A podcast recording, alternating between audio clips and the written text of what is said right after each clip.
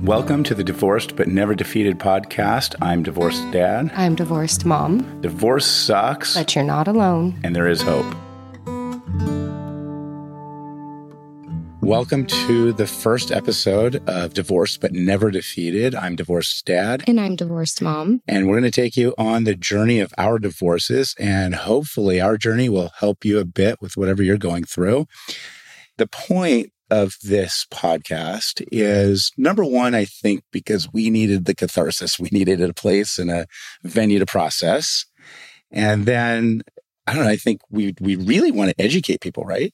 Yes. And I- I think that if we had somebody talking to us the way I hope that we can speak into the people out there, that we would have not experienced a lot of the hardships that We made some of the mistakes we made along the Yeah, way. Yeah, and we would have avoided mistakes. And and then I don't want people to feel alone because I've until I met you, I felt so alone. So did I. And so hopefully listening to this will maybe bring people together or at least make people realize that there's a lot of us out there experiencing similar things in divorce. Not just a lot of people divorcing, but we're talking about some pretty specific experiences that we're having. And then I, uh, I hate admitting this, but I want justice. I want my story out there because it is not fair what's been said about me, the things that have been done. It's just not fair, darn it. And right. so I want justice. And that's a piece of this. It's not a big piece of this, but it's a small piece of this. And that's okay. Yeah.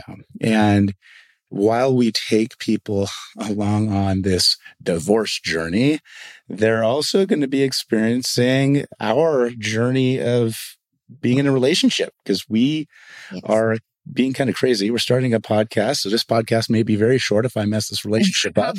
But we're in the beginning of our relationship. And part of why we've connected is going through this divorce process and having each other to be with through some really difficult times already. So we'll we'll see how how that goes because they're on the journey of our relationship. Hmm. yes. If you ask our exes, it's a terrible idea.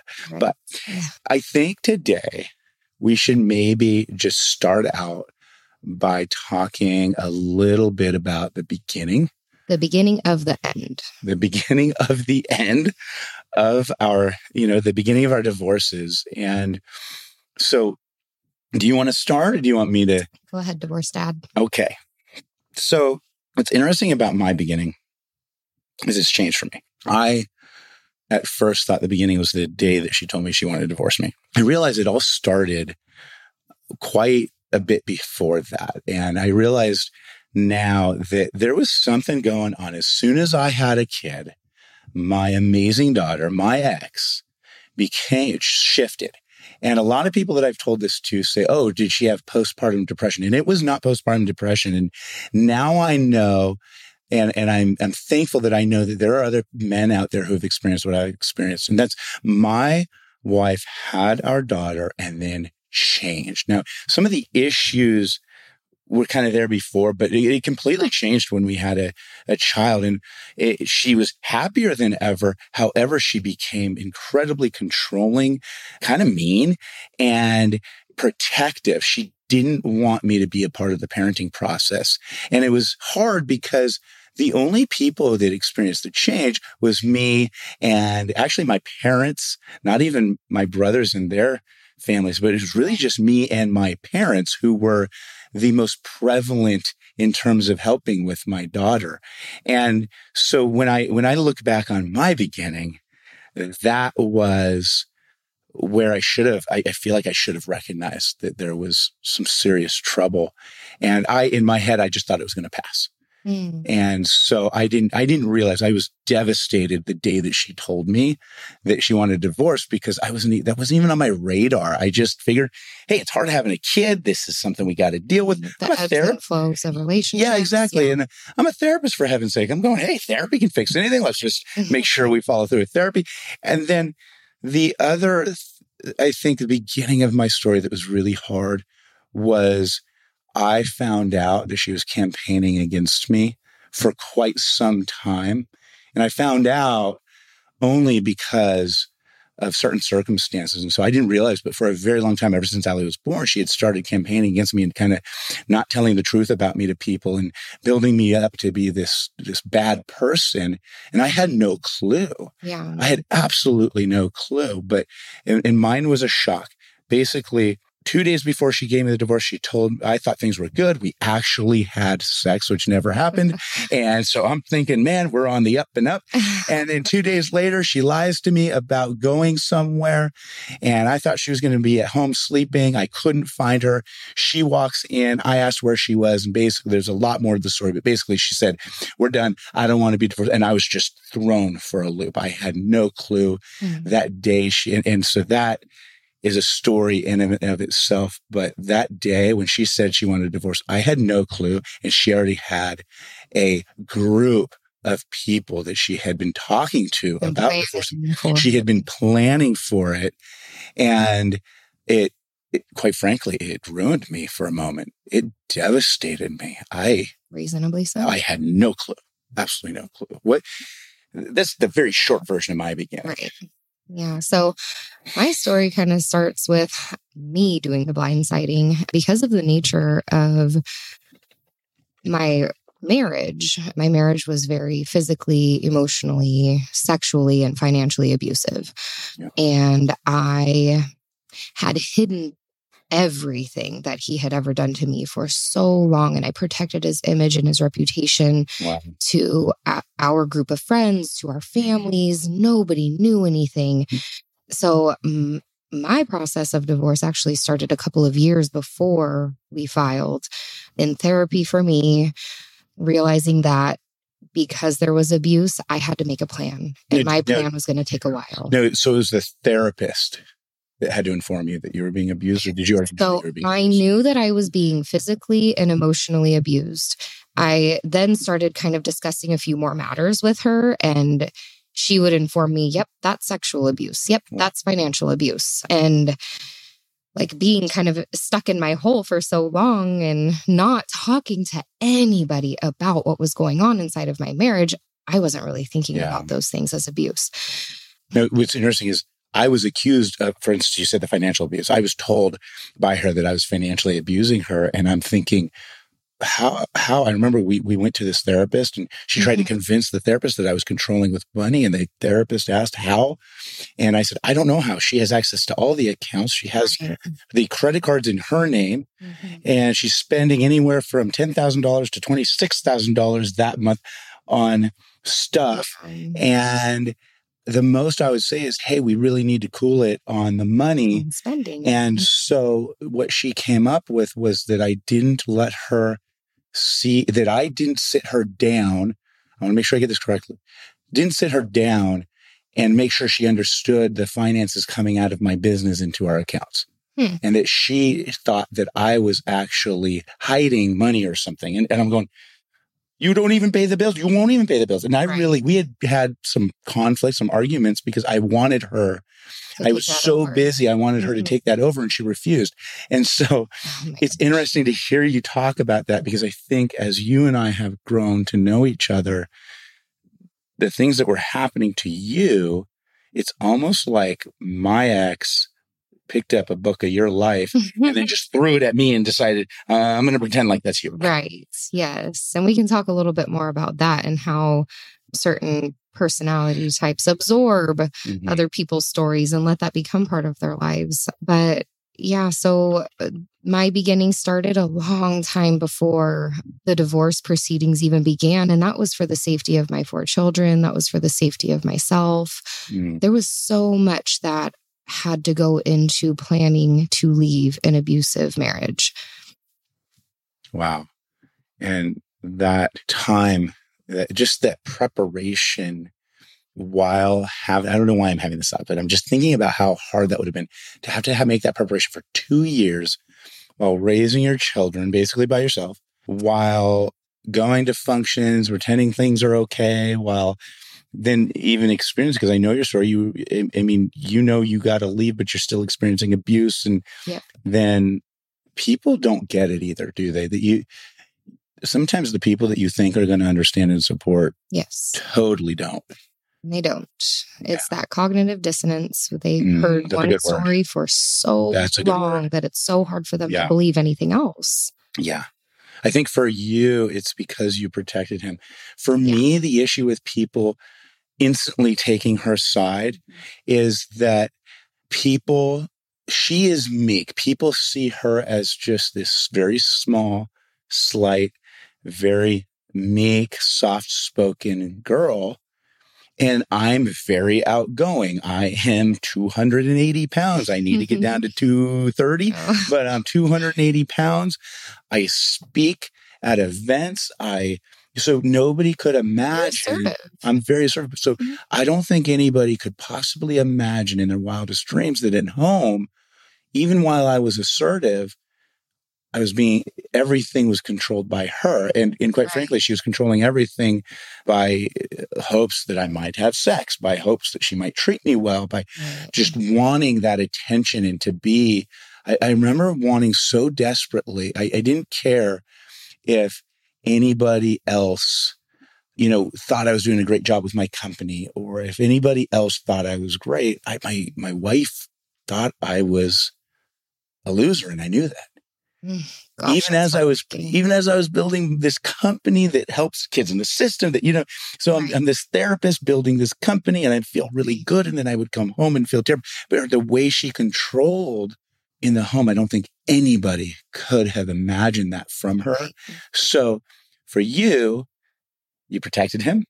You kept his story going because that's what happens in abusive relationships. For me it just doesn't make sense when you look at our personalities Right. you know? And so It's like she capitalized on that. right. And she's still capitalizing on that.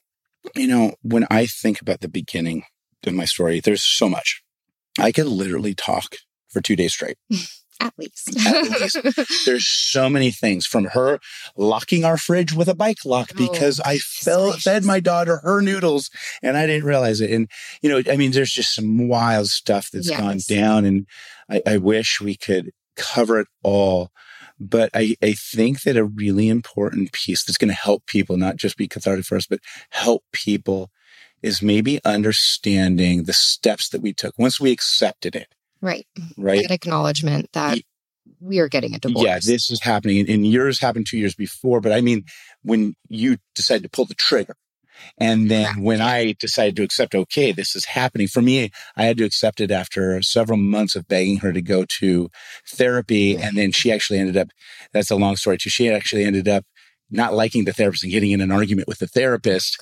over stuff. But, anyways, that was the moment the therapist actually told me, you really need to get yourself a lawyer, Brandon.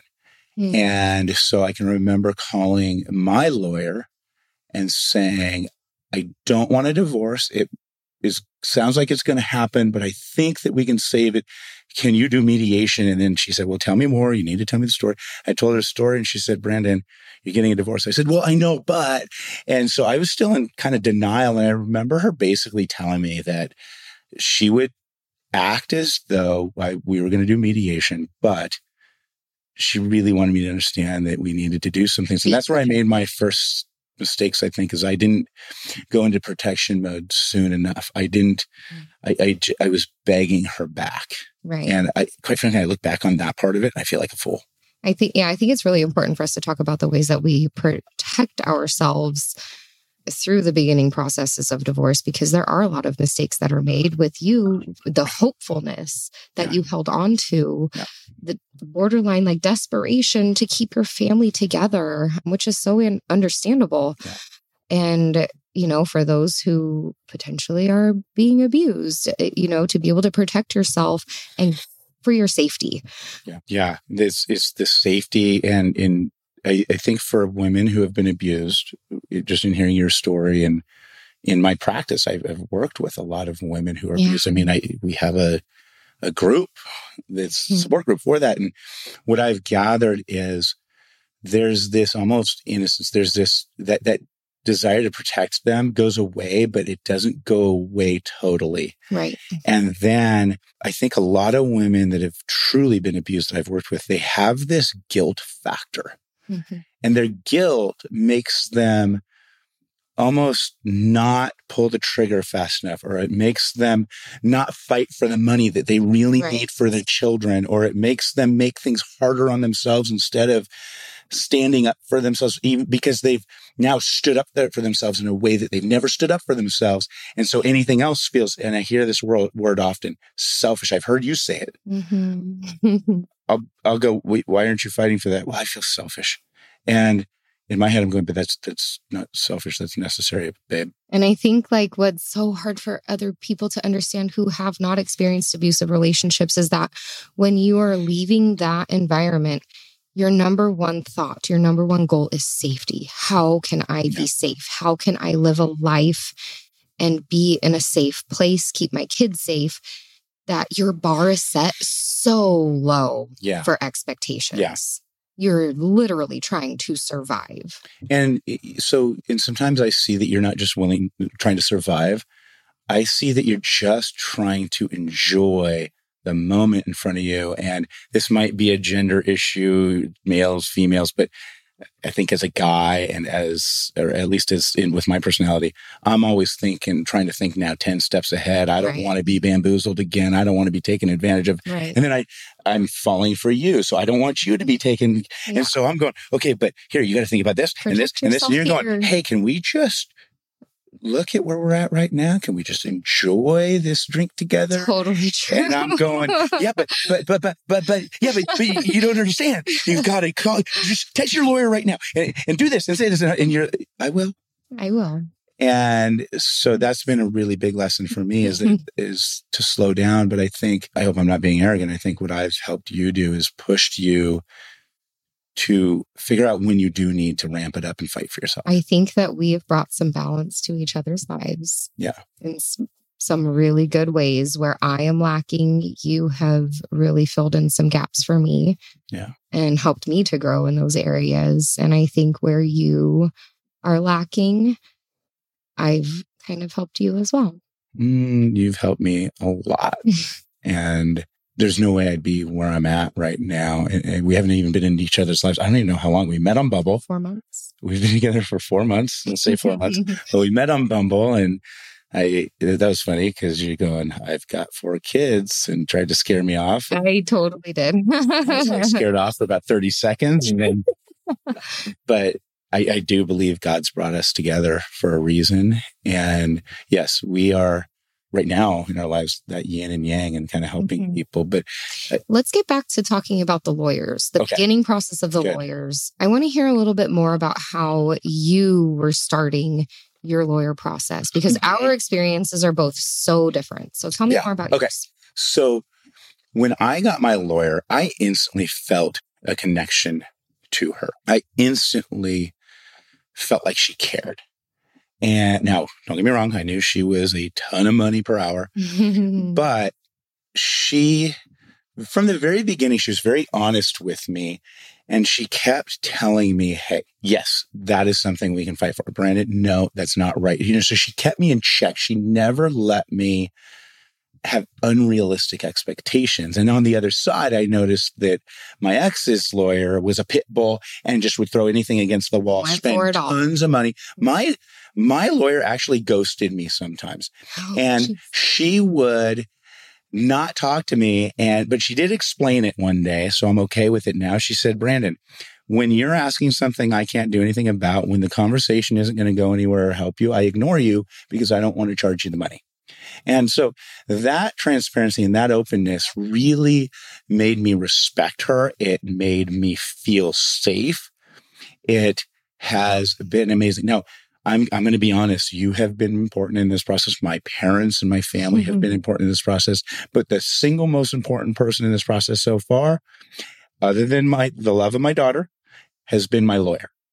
And I have a relationship, a friendship.